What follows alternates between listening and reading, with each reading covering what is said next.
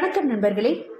எனது ஒலிக்கதைகளை யூடியூபில் கேட்க தமிழ் குரல் ஸ்ரீ என்ற சேனலை சப்ஸ்கிரைப் செய்யுங்கள்.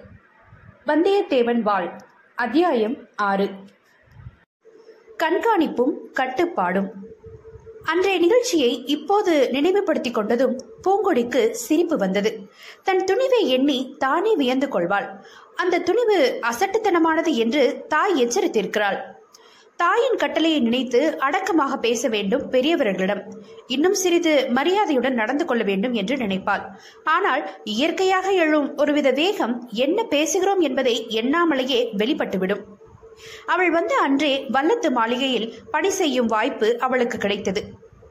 சில நாள்களுக்குள்ளே ராசராச சோழரின் இருப்பிடத்துக்கு சென்று வரும் சிறப்பு பணி அவளுக்கு கிடைத்தது. மாளிகைக்கு செல்லும் வழியில் கட்டிலங்காலையான இளவரசன் மதுரனது விழிகளை சந்திக்கும் அனுபவம் ஒரு நாள் நேரிட்டது. தடாகக்கரையில் எதேச்சையாக சந்தித்த போது அந்த அழகிய விழிகளுக்குடையவர் சோழ நாட்டு இளவரசர் என்பது அவளுக்கு தெரியாது. ராசராச சோழரின் அருகே கொடும்பாளூர் வேலில் பேசிக் கொண்டிருந்த போது அவளுக்கு பல செய்திகள் தெரிய வந்தன. முழு நேரமும் அங்கேயே தங்கி இருக்க முடியவில்லை. அவளுக்கு பல வேலைகளை இட்டு இங்கும் அங்கும் அனுப்பி கொண்டிருந்தார்கள். அவளுடைய அன்றைய பணி முடிவடைந்து ஓய்வெடுக்க நினைக்கும் நேரத்தில்தான் இளைய பிராட்டி அவளை சந்தித்தாள். இளைய பிராட்டியை அவளுக்கு அடையாளம் தெரியவில்லை. பூங்கொடி நீ எங்கே தங்கியிருக்கிறாய்? என்று இளைய பிராட்டி கேட்டாள். நமச்சிவாய கல்தச்சர் வீட்டில். வசதியா இருக்கிறதா? உறங்குவதற்கு மட்டுமே தான் அங்கே போகிறேன். மற்ற நேரங்களில் மாளிகையிலேயே வாழ்கிறேன். வசதிக்கு என்ன குறைவு? மாளிகையை விட ஓலைக்குடியில் வாழத்தான் எனக்கு பிடிக்கும். என்றாள் இளைய பிராட்டி பூங்கொடியின் விழிகளை ஆரா- ஆராய்ந்தவாறு. மாளிகையிலேயே நாள் முழுவதும் இருக்கிறீர்கள். சற்று மாறுதலுக்காக குடிசையை விரும்புகிறீர்கள். ஆனால் நான் பிறந்தது முதல் குடிசையிலேயே இருக்கிறேன். எனக்கு மாளிகை வாழ்க்கை பிடிக்கிறது. ஓ பிறந்ததும் வளர்ந்ததும் குடிசையில்தானா? உன்னை பார்த்தால் வசதி படைத்த குடும்பத்திலிருந்து வந்தவள் போல் தோன்றுகிறதே. தோற்றத்தை கண்டு முடிவு செய்வது சரியென்று நானும் என் தாயும் இந்த உலகத்தில் துன்பத்தையே கண்டவர்கள். பிறரால் வஞ்சிக்கப்படுவது ஒன்றையே கண்டவர்கள். இப்படி கூறிய பூங்குடி சற்றென்று நிறுத்தினாள். ஏதோ சொல்லக்கூடாததை சொல்லிவிட்டதைப் போல் பதறினாள். இளைய பிராட்டி மெல்ல நகைத்தாள். அதில் குறும்புத்தனம் விழுந்தது. பெண்ணே பிறந்தவுடனேயே தாயை பிரிந்து விட்டதாக கூறினாயே இப்போது தாயுடன் வறுமையை அனுபவித்தேன் என்கிறாள்? என்று கூறி அவளையே கூர்ந்து நோக்கினாள். பூங்குடி திகைத்தாள். பேச முடியாமல் திடுக்கிட்டாள். அவளுடைய குறும்புத்தனமான பேச்சும் அலட்சிய போக்கும் மறைந்தன. நம்மை இவ்வளவு தூரம் விசாரித்து அறிபவர்கள் யாராக இருக்க முடியும் என்ற சந்தேகம் அவளுக்கு எழுந்தது. நெஞ்சிலிருந்து வார்த்தைகள் வெளிவர தடுமாறின. நீங்கள் நீங்கள் என்று ஏதோ கேட்க முனைந்தாள். இளைய பிராட்டி சிரித்த முகத்துடன் அவள் அருகில் சென்று அவளது தோளை தொட்டு பூங்கொடி பயப்படாதே. இதுவரை பொல்லாதவள் என்று நீ நினைத்துக் கொண்டிருக்கும் குந்தவை நான்தான் என்றாள். பூங்கொடியின் முகத்தில் எந்தவித மாறுதலும் தெரியவில்லை. இளைய பிராட்டியின் இதயத்தை ஊடுருவும் விழிகளால் கூட அவள் இதயத்தில் அப்போது ஏற்பட்டுள்ள குமுறலை உணர முடியவில்லை. முகம் சலனமற்றிருந்தது. இவ்வளவு நேரம் இருந்த குறும்புத்தனம் மட்டுமே மாறியிருந்தது. தன் தாய் அடிக்கடி கூறும் இளைய பிராட்டியை நேருக்கு நேர் சந்தித்து விட்டோம். யாரை உடனே சந்திக்காமல் இருக்குமாறு தாய் எச்சரித்தாலோ அந்த குந்தவை தேவியாரை சந்தித்து விட்டோம். தன் உள்ளத்தில் எழுந்த பூகம்பத்தையும் ஊழிய காற்றையும் ஒரு கணம் அடக்கிக் கொண்ட பூங்கொடி மெல்லிய முறுவலை வரவழைத்துக் கொண்டாள். என்னை கண்டு பயந்து விட்டாயா பூங்கொடி? என்று இளைய பிராட்டி கேட்டாள். பூங்குடியின் அன்னை நிச்சயம் தன்னை பற்றி சொல்லியிருப்பாள் என்பது இளைய பிராட்டிக்கு தெரியும். பூங்குடியின் வீட்டில் ஒவ்வொரு நாளும் என்னை பற்றிய சிந்தனை பேச்சு வராமல் இருந்திருக்காது. பூங்குடி என்னை பற்றி ஒருவித உருவத்தை தன் இதயத்தில் வரைந்திருப்பாள். ஒருவித முடிவும் எடுத்திருப்பாள். என்னை அறிந்தவுடனேயே பூங்குடிக்கு கோபமும் சீற்றமும் எரிச்சலும் உள்ளத்தில் ஏற்பட்டிருக்கும். உணர்ச்சியை அடக்க இந்த பெண் எந்தவித தோற்றத்திலும் நடமாட வல்லவள் நடிக்க வல்லவள் என்று முடிவெடுத்த இளைய பிராட்டி பூங்குடியின் விழிகளையே இமைக்காமல் நோக்கினாள். பூங்குடி கலகலவென்று நகைத்தாள். பெண் பொற்காசுகள் உதிர்ந்தன போல் இருந்தது இதழ்களும் பல்வரிசையும் பவழமல்லி மலர்கள் கோத்தன போல் இருந்தன பயமா? எனக்கா? நான் எதற்கு பயப்பட வேண்டும்? பயப்படும் தோற்றமோ பேச்சோ ஏதுமே தங்களிடம் நான் காணவில்லையே. என்று பூங்கொடி கூறினாள். எனது தோற்றம் பயங்கரமாக இருக்கும் என்று கற்பனை செய்திருந்தாயா? அல்லது யாராவது வர்ணித்திருக்கிறார்களா? என்று இளைய பிராட்டி கேட்டார் பூங்குடி இதற்கும் தன் புன்முறுவலையே மறுமொழியாக அளித்தாள். தான் எதிர்பார்த்த விடை பூங்குடியிடமிருந்து கிடைக்காதது இளைய பிராட்டிக்கு ஏமாற்றமாகவே இருந்தது. தன் அறிவுத்திறன் இந்த பெண்ணிடம் பலிக்கவில்லையே. கல் நெஞ்சம் கொண்ட இவள் மிக பொல்லாதவளாக இருக்கத்தான் வேண்டும். கடைசியாக ஒரு பானத்தை எய்து பார்ப்போம்.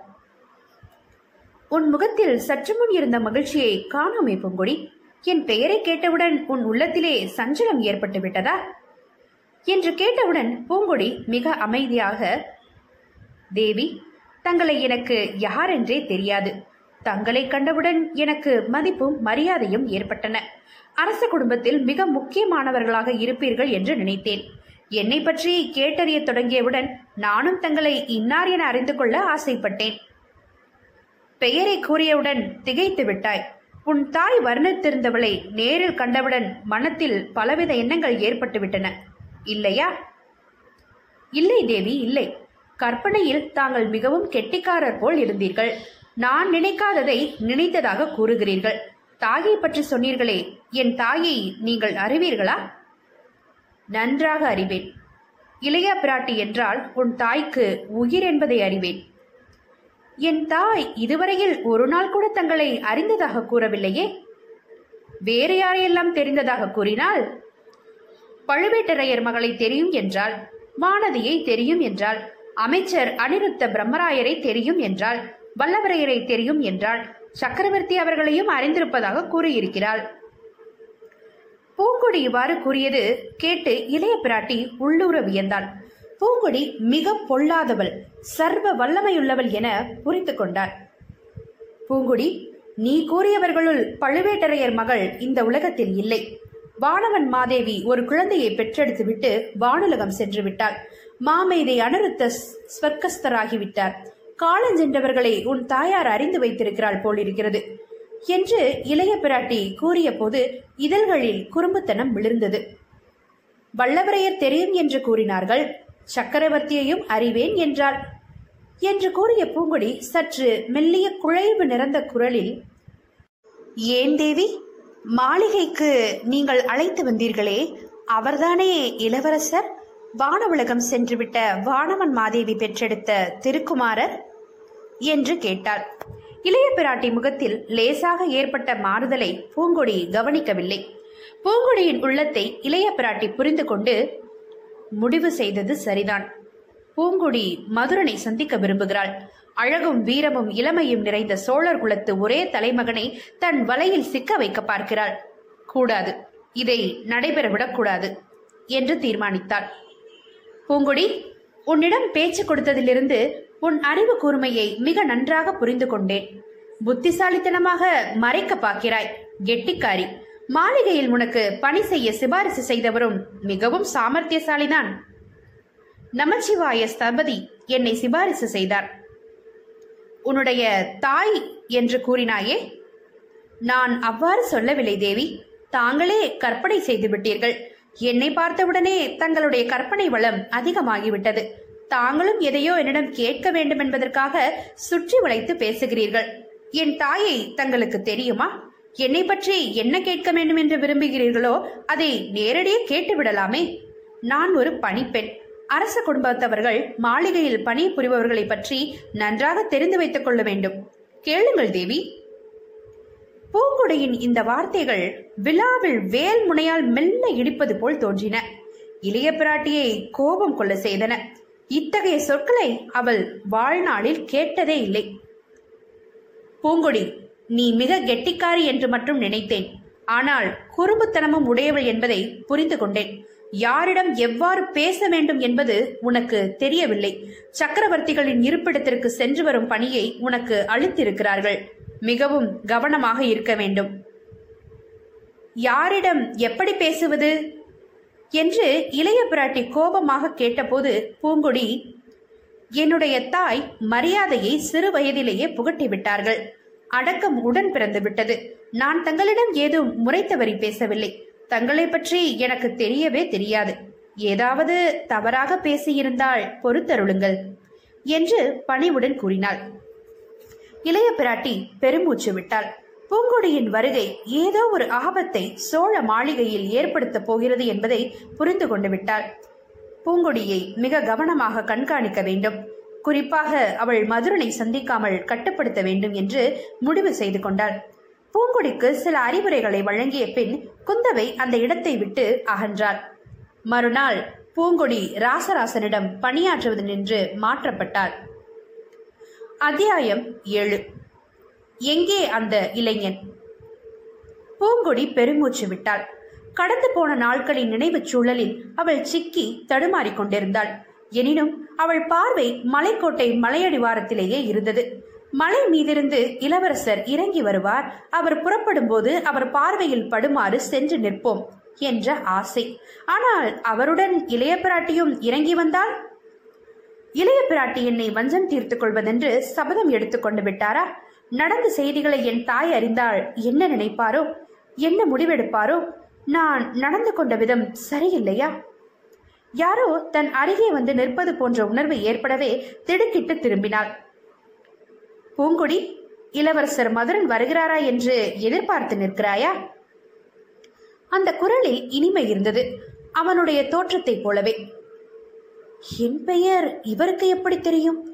நான் யாருக்காக காத்திருக்கிறேன் என்பதை இவர் அறித்தது எவ்வாறு? பூங்குடியின் புருவம் சுருங்கிற்று. பிறகு வியப்பால் வில்லாய் வளைந்தது. மதுரனா? யார் அவர் அவருக்காக நான் ஏன் காத்திருக்க வேண்டும்? நீங்கள் வேறு யாரையோ நினைத்து? என்று பூங்குடி அவனை திரும்பி பார்த்து கேட்டாள். அவனுடைய விழிகளை நேருக்கு நேர் சந்திக்க அவளால் முடியவில்லை. இதயத்தில் உள்ளதை அப்படியே அறிந்து கொள்ளும் சக்தி அந்த விழிவீச்சுக்கு இருந்தது. விழியின் நடுவே ஒரு சுடர் நின்று நிதானமாக ஒளி வீசிக் கொண்டிருந்தது. அவன் சிரித்தான். சற்று ஏற இறங்கிய பல்வரிசை? அந்த சிரிப்புக்கு அவை சிறப்பை அளித்தன. அந்த சிரிப்பு மறுமுறை அவனுடன் பேச வேண்டும் என்ற அழைப்பை விடுத்தது. நீதான் பூங்கொடி என்பதில் எந்தவித மாற்றமும் இல்லை என்று நினைக்கிறேன். பெயரை மாற்றிக்கொள்ள உன் தாயும் விரும்ப மாட்டாள். தஞ்சாவூரிலிருந்து திருச்சிராப்பள்ளிக்கு நீ புறப்பட்டது தெரியும். இளவரசர் வருகைக்காக நீ மலைக்கோட்டையை வட்டமிட்டதும் தெரியும் என்றான் அந்த இளைஞன். யார் இவர்? அல்லது இவன் தன்னை அறிமுகப்படுத்திக் கொள்ளாமலேயே பேசுகிறானே? வட்டமிட்டேனாமே? பூங்கொடி சிலிர்த்து கொண்டாள். வட்டமிடுவது பருந்துதான்.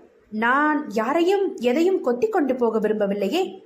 இவனோடு என்ன பேச்சு? இங்கிருந்து போய்விடலாம் என்று அவள் ஒரு கணம் எண்ணினாள். இருந்தாலும் இவன் யார்? தன் நடவடிக்கைகளை அறிய ஏன் விரும்புகிறான் என்று தெரிந்து கொள்ள விரும்பி மலையடிவாரத்தின் மீதும் அவன் மீதும் பார்வையை மாற்றி மாற்றி பரவ விட்டவாறு நான் வட்டமிடுகிறேனா? வட்டமிட்டு நான் யாரையும் கொத்திக் கொண்டு போக விரும்பவில்லை. நீங்கள் தவறாக அடையாளம் கண்டுகொண்டு என்னிடம் பேசுகிறீர்கள் என்றார் இல்லை இல்லை. சரியான பறவையுடன் தான் பேசுகிறேன்.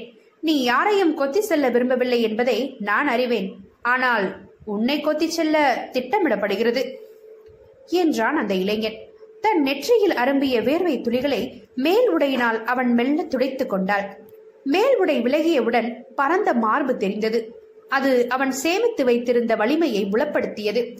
அவன் இடையில் உடைவாள் இல்லை. சொற்கள் தெளிவாக வெளிவந்தன. பூங்கொடியினால் அவனை பார்க்கவும் முடியவில்லை. பார்க்காமல் இருக்கவும் முடியவில்லை. நீ யார்? இல்லை இல்லை. நீங்கள் யார்?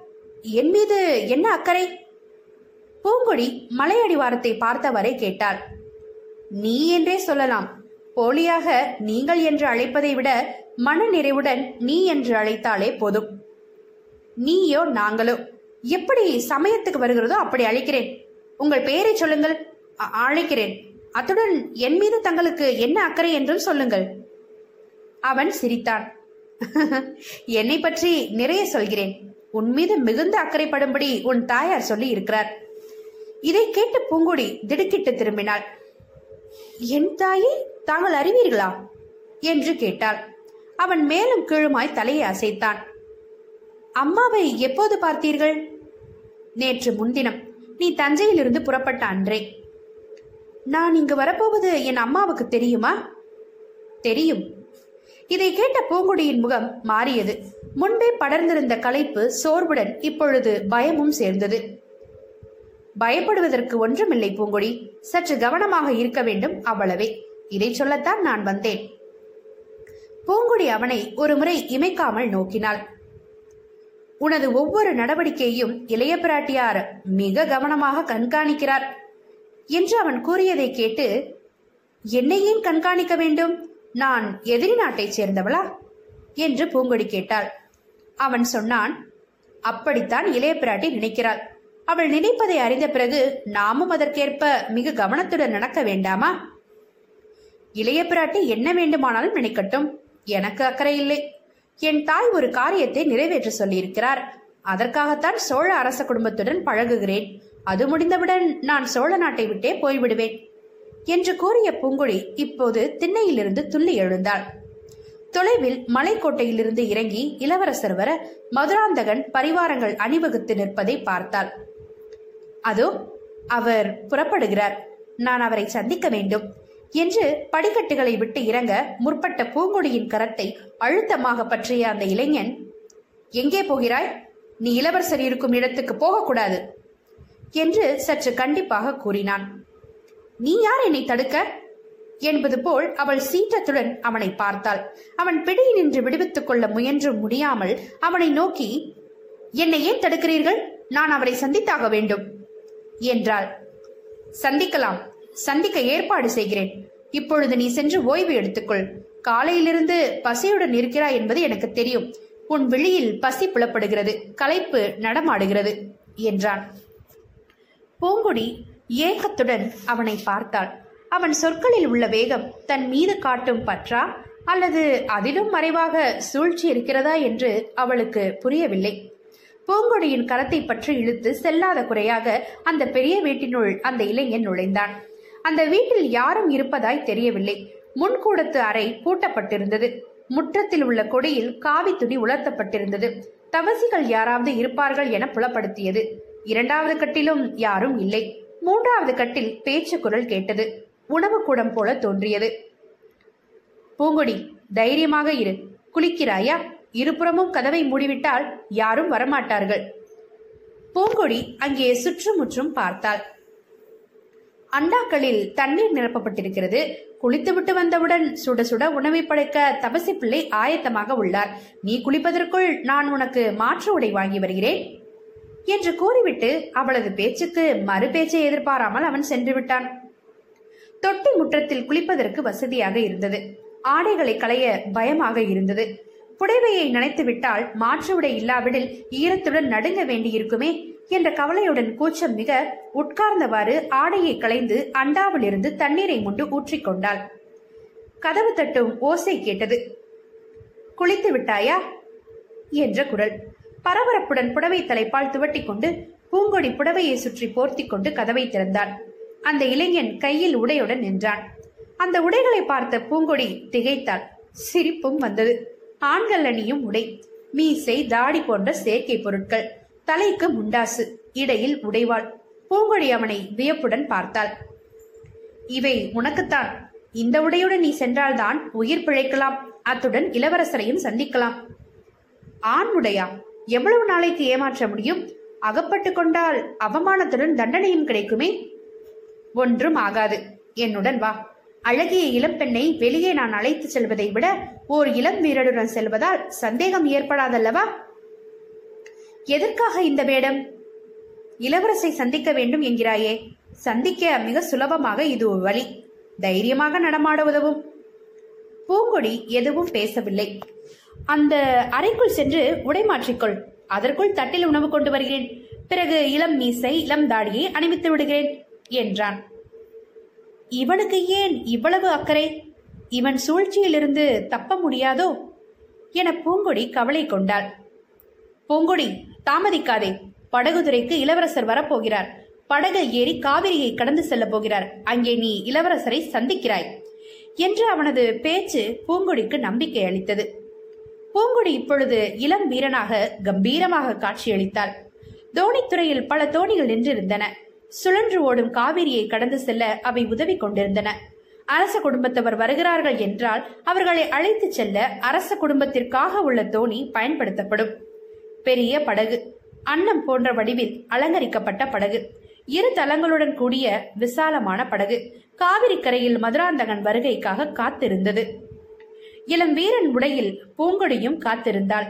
அவளுடன் சேர்ந்து கொள்வதாக கூறிய அந்த இளைஞன் மட்டும் இன்னும் வரவில்லை. அத்தியாயம் எட்டு. பொய் வேடத்தில் தவித்த பூங்கொடி. அண்ட காவிரி இரு கரைகளையும் தழுவியவாறு சுழன்று சுழன்று ஓடிக்கொண்டிருந்தது. தோணித்துறையில் அரச குடும்பத்து பெரும் படகு புறப்பட ஆயத்தமாக நின்று கொண்டிருந்தது. சிறு மரக்கலம் போல் காட்சியளித்த அந்த பெரும் படகில் பலவித வசதிகள் இருந்தன. நூறு பேர் நிற்கும் அளவுக்கு மேல்தளம் நீண்டு அகன்றிருந்தது. பாய்மரம் மட்டும் இருந்துவிட்டால் அது ஒரு மரக்கலமே. படகின் அடித்தளம் பஞ்சனை மெத்தைகளுடன் சிறு கூடம் போல் திகழ்ந்தது. வண்ணத்திரை சீலைகள் அந்த இடத்து நுழைவாயிலை அழகுபடுத்தின. துடுப்பும் கோலும் போட ஆயத்தமாக காத்திருந்த படகோட்டிகளின் தின் தோள்களில் ஒருவித மினுமினுப்பு இருந்தது. அவர்களுடைய முறுக்கி விடப்பட்ட மீசையும் தலை முண்டாசும் அவர்கள் எந்த கடமும் போர் வீரர்களாக மாறும் வலிமையுள்ளவர்கள் என்பதை புலப்படுத்தின. ஆற்று நீரின் மெல்லிய அலைகள் படகுகளின் அடிப்புறத்தே மோதி சலக் சலக் என்று ஓசையை உண்டாக்கின. அதனால் படகும் மெல்ல அசைந்தவாறு இருந்தது. படகின் முகப்புடன் பிணைக்கப்பட்ட சங்கிலி வளையம் கரையில் உள்ள மரவேருடன் சேர்த்து கட்டப்பட்டிருந்தது. மரவேரில் உட்கார்ந்து சற்று அமைதியாக வெற்றிலையை சுவைத்துக் கொண்டிருந்த படகு தலைவரின் பார்வை மட்டும் இளவரசர் வருகையை எதிர்நோக்கி காத்திருந்தது. இளவரசர் வருவதற்கு முன்பே அவருடைய பரிவாரங்கள் வரத் தொடங்கினர். இளவரசருக்கு தேவையான பண்டங்களை சுமந்து வருவோர் கரையில் மூட்டைகளை கொண்டு சேர்க்கத் தொடங்கினர். இளவரசர் மதுராந்தக சோழ தேவர் வாழ்க வாழ்க என்ற வாழ்த்துளி திடீரென்று எழுந்தது. குதிரைகளின் குளம்படி ஓசை கேட்டது. புலிக்கொடி பிடித்து அணிவகுத்து வந்தவர்கள் குதிரைகளின்றி இறங்கி வழிவிட்டு மரியாதையுடன் வரிசையாக நின்றார்கள். ஆற்றங்கரை ஓரம் அகன்று வளர்ந்திருந்த அரச மரத்தின் அருகே இளவரசர் வருகைக்காக காத்திருந்த இளம்பீரன் வடிவில் இருந்த பூங்கொடி மிக தெளிவாக இளவரசரை பார்த்தாள். இளவரசர் இந்த பக்கம் அந்த பக்கம் நோக்காது நேர்கொண்ட பார்வையுடன் வந்து கொண்டிருந்தது அவளுக்கு சற்று ஆறுதலாக இருந்தது.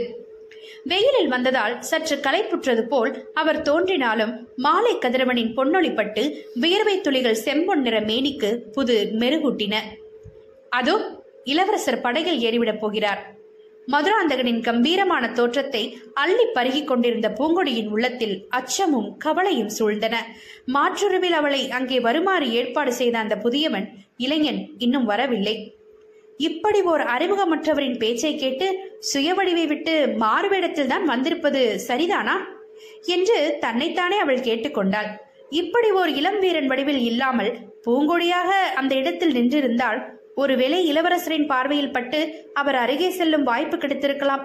நல்ல வாய்ப்பை நழுவ விட்டு விட்டோமே. அவள் பார்வை இளவரசரிடமிருந்து தாவி அந்த புதிய இளைஞனை தேடியது. இளவரசர் படகில் ஏறிவிட்டார். மேல்தளத்தின் ஓரமாக நின்று கொண்ட அவர் சுழன்றோடும் பொன்னி நதியின் மேனியை மாலை கதிரவன் செம்பன் துகிலால் போர்த்திவிடும் அதிசயத்தை ரசித்துக் கொண்டிருந்தார். விக்ரமசிங்க வேளாரே இத்தகைய ரசவாத வித்தையை நாம் வேறு எங்கு கண்டு மகிழ்ந்திருக்கிறோம் என்பது தங்களுக்கு நினைவிருக்கிறதா? என்று மதுராந்தகன் தம் அருகே நின்று காவிரியின் சுழலை நோக்கி இருந்த சோழ நாட்டு படைத்தலைவர்களுள் ஒருவரான கம்பன் மணியனை நோக்கி கேட்டார். இளவரசர் மதுராந்தகனை விட சில ஆண்டுகளை மூத்தவர். கம்பன் மணியன் விக்ரமசிங்க வேளார் என்ற புகழ் பெயருடன் கூடிய அவர் சோழ நாட்டின் படை வீரர்களுடன் சேர்ந்து சேர நாட்டு போர்க்களங்கள் பலவற்றில் சோழப்படை வீரர்களுக்கு தலைமை தாங்கி வெற்றி மாலையை சூடியிருக்கிறார். சேர நாட்டு கடற்கரையில் மேல் திசையில் கதிரவன் மறையும் காட்சியை மதுரனும் அவரும் கண்டு இயற்கையின் அற்புத திருக்கோலத்தில் மனத்தை பறிக்கொடுத்திருக்கின்றனர். ஆஹா மறக்க முடியுமா? திரு விழுங்கம் கடற்கரையில் வட்டத்திகிரி போல் சுழன்று சுழன்று கதிரவன் மேலை கடலில் நீராட குதித்த காட்சியை இன்னும் மறக்க முடியவில்லை. என்று கம்பன்மணியன் கூறியவுடன் மதுராந்தகனும் உணர்ச்சி பசுப்பட்டவராக ஆமாம் ஆமாம் மூவேந்த வேளாரே சேர நாட்டிலேயே தங்கிவிட வேண்டும் என்ற ஆசை அப்போதே உண்டாகிவிட்டது என்று பழைய நினைவை மணக்கண் முன் கொண்டு வந்தார். ஆமாம் சேர நாட்டிலேயே தங்கிவிடும் மனநிலை தங்களை இருந்தது என்பது எனக்கு தெரியும். அடுத்து செய்ய வேண்டிய பணிகளை வகுத்து உத்தரவிட்ட சக்கரவர்த்திகள் நம்மை உற்சாகப்படுத்த வேண்டி சேர வெற்றியின் நினைவாக என்ன பரிசு வேண்டும் என்று நம்மை கேட்டது நினைவிருக்கிறதா? கம்பன்மணியின் இவ்வாறு கேட்டபோது மதுராந்தகனின் நினைவு சேர நாட்டு வெற்றி விழாவை நோக்கி சென்றது. அது நடந்து சில ஆண்டுகள் ஆகிவிட்டன. இருந்தாலும் அந்த சம்பவம் பசுமையாகவே அவன் மனத்தில் இருந்தது. சேர நாட்டு போர்க்களங்கள் பலவற்றிற்கு தந்தை ராசராச சோழருடன் மதுரனும் சென்றிருக்கிறார் ஒரு சமயம் ராசராசரின் பிறந்த நாளான சதய திருநாள் வந்தது. சேர நாட்டு திருமுட்டம் என்ற ஊரில் ராசராசன் தன் பிறந்த நாளை கொண்டாடினார். அந்த ஊரின் பெயரை மாற்றி அன்று முதல் மும்முடி சோழநல்லூர் என்று பெயரில் வழங்குமாறு உத்தரவிட்டார். விழா நாளன்று ராசராசனை வாழ்த்த முதியவர் ஒருவர் வந்தார். அவர் விழிகளில் முதிர்ந்த அறிவின் ஒளி வீசியது. ராசராசனுடன் அவர் சைவ சமயத்தை பற்றியும் நாட்டிய கலையை பற்றியும் கோயில்களை பற்றியும் பேசிக் கொண்டிருந்தார். சோதிட சாத்திரத்தில் வல்லவராக திகழ்ந்த அவர் ராசராசனுடன் அந்த கலையின் சிறப்பை எடுத்துரைத்தவாறு இருந்தார். பல ஆண்டுகளுக்கு முன்பு நடந்தவற்றை அவர் விவரித்தார். தஞ்சையில் மீண்டும் சோழ பரம்பரையினர் அரியணை ஏற விஜயாலயர் செய்த வரலாற்றையும் வீரமிக்க தன் பெற்றோரை பற்றியெல்லாம் ராசராசன் அவரிடம் விவரித்துக் கொண்டிருந்தார். தம் சகோதரன் ஆதித்த கரிகாலன் கொலையுண்டதையும் தம் சிறிய தந்தை மதுராந்தகன் என்ற உத்தம சோழருக்கும் தமக்கும் அரியணைக்கு ஏற்பட்ட போட்டியையும் ராசராசன் விவரித்துக் கொண்டிருந்தார். அரியணை உரிமையை தம் சிறிய தந்தை உத்தம சோழருக்கு விட்டுக் கொடுத்து தாம் கடல் கடந்த நாடுகளுக்கு பயணம் செய்ய முற்பட்டதையும் அவர் விவரித்தார். மரக்கலம் ஏறி பயணம் செய்த போது வழியில் தாம் சென்ற களம் முல்லைத்தீவில் பழுது பார்க்க சிறிது காலம் தங்கியதை எடுத்து கூறி அந்த முல்லைத்தீவு மக்களின் கலை அறிவையும் அங்கே அழகிய பெண் ஒருத்தியை தான் சந்தித்ததையும் விவரித்தார். சோழ சக்கரவர்த்தி விவரித்து வந்த சுயசரிதத்தை கேட்டவர் இந்த முதியவர் நேரம் அறிந்து விடைபெற எழுந்தார். ராசகேசரி ராசராச சோழ தேவரே நீவிர் வாழ்க நும் கொற்றம் வாழ்க என்று வாழ்த்தி விடைபெறும்போது அவர் கூறிய ஒரு சொல் ராசராசனை பெரிதும் கவர்ந்தது. சோழ சக்கரவர்த்திகளே நீங்கள் இதுவரையில் கூறி வந்த சரிதம் இப்படியே காற்றிலே கரைந்து விடக்கூடாது. இதை காவியமாக்க வேண்டும். தங்களுடைய பன்னாட்டு திக்விஜயத்தை நாடகமாக படைத்து கூத்தில் வல்லவர்களை கொண்டு நாட்டிய நாடகமாக்கினால் பட்டி தொட்டி மக்களெல்லாம் தமது பெருமையை தாம் வாழும் சோழ நாட்டு பெருமையை உணர்வர் தலை நிமிர்வர் என்று கூறினார். ராசராச விஜயம் நாட்டிய நாடகம். ராசராசன் மனத்தில் அந்த எண்ணம் மொட்டு விட்டது தஞ்சை சென்றவுடன் தக்கவரை கொண்டு இசை நாட்டிய நாடகம் ஒன்றை படைக்க வேண்டும் என்ற முடிவுக்கு வந்தார். தம் வாழ்க்கையோடு பின்னப்பட்ட அந்த நாடகத்தில் இன்பவல்லியும் ஒரு கதை பாத்திரமாக வருவாள் என்ற எண்ணம் ஏற்பட்ட போது அவருடைய மெய் சிலிர்த்தது. இன்பவல்லியா? ஆ அவள் இப்போது எங்கு இருக்கிறாளோ? அவள் விஷயத்தில் நான் நடந்து கொண்ட முறை சரியில்லையோ? என்ற வேதனை அவர் மனத்தில் எழுந்தது. அவள் இருப்பிடத்தை ஒற்றர்களால் கண்டுபிடிக்க முடியவில்லை. சோதிடமாவது கேட்போம் என்று இன்பவழியை பற்றி கேட்க வாயெடுத்தார். ஆனால் கேட்கவில்லை. அந்த முதியவர் சோதிடர் விடைபெற்று கொண்டு புறப்பட்டு விட்டார். அவர் சென்ற மறுகணமே இளைஞன் மதுராந்தகன் அங்கு வந்தான். அவன் செவிகளில் அந்த பேரறிஞருடன் தந்த தந்தை பேசிய முழு உரையாடலும் விழவில்லை என்றாலும் கடல் கடந்த நாடுகள் கலை நாட்டியம் நாடகம் என்பவை மட்டும் விழுந்தன. மதுரன் அன்று தந்தைக்கும் தனக்கும் இடையே நடைபெற்ற உரையாடலை இப்போது நினைவுபடுத்திக் கொண்டான் சேர விஜயத்தின் நினைவாக உங்களுக்கு என்ன பரிசு வேண்டும்? என்று தன் தந்தை வினவிய போது அவரை நோக்கி கேட்டது இப்போதும் அவன் நினைவடை விட்டு அகலவில்லை.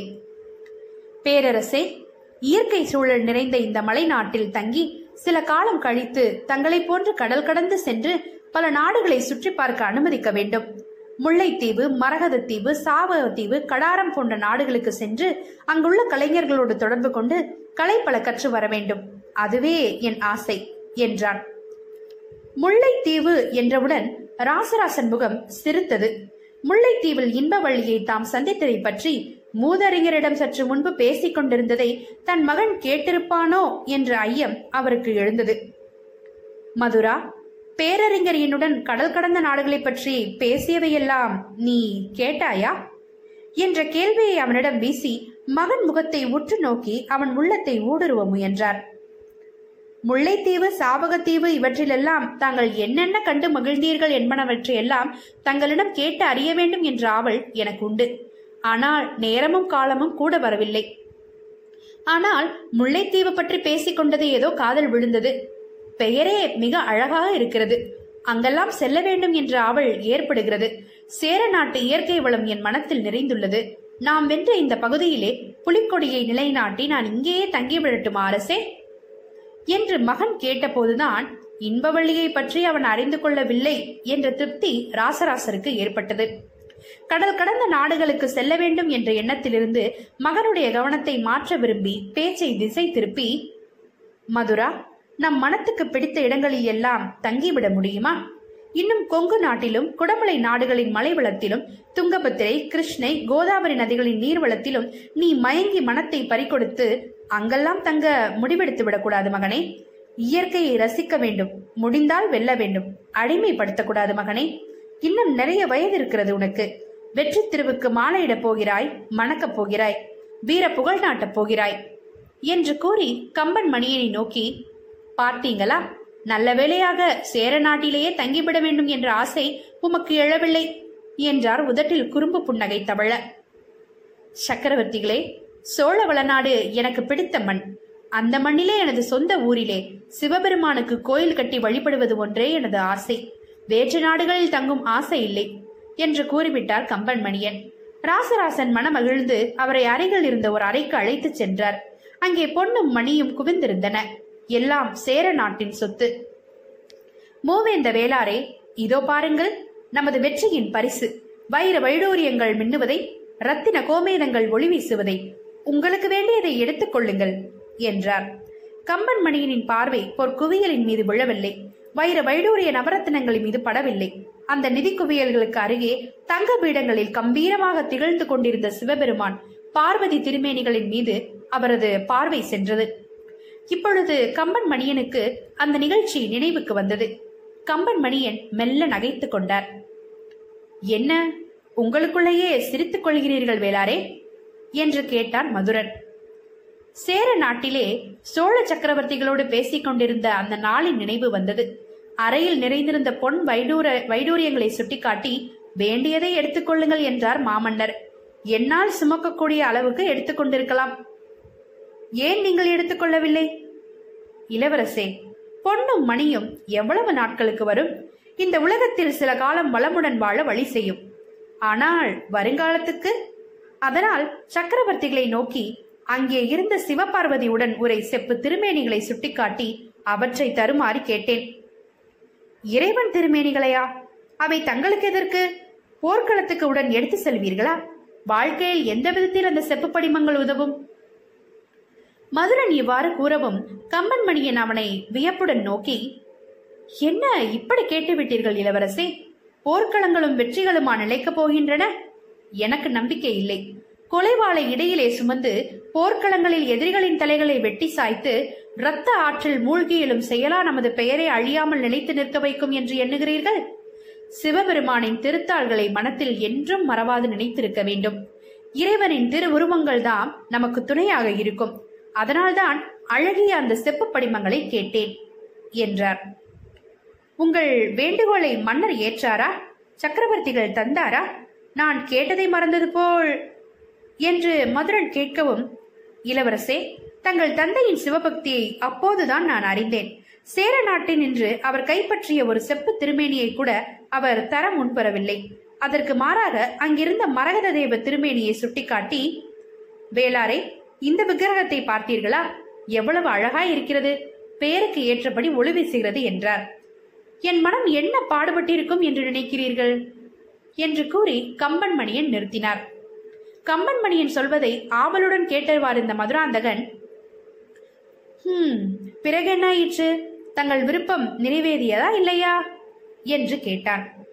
இல்லை என்பதற்கு அடையாளமாக தலையை அசைத்த அவர் சக்கரவர்த்திகளை குறை கூற முடியாது. அவருக்கு சிற்பங்கள் மீதும் செப்பு படிமங்கள் மீதும் உள்ள மரியாதை ஆசையை புரிந்து கொண்டேன். அவர் என்னை சமாதானப்படுத்தினார்.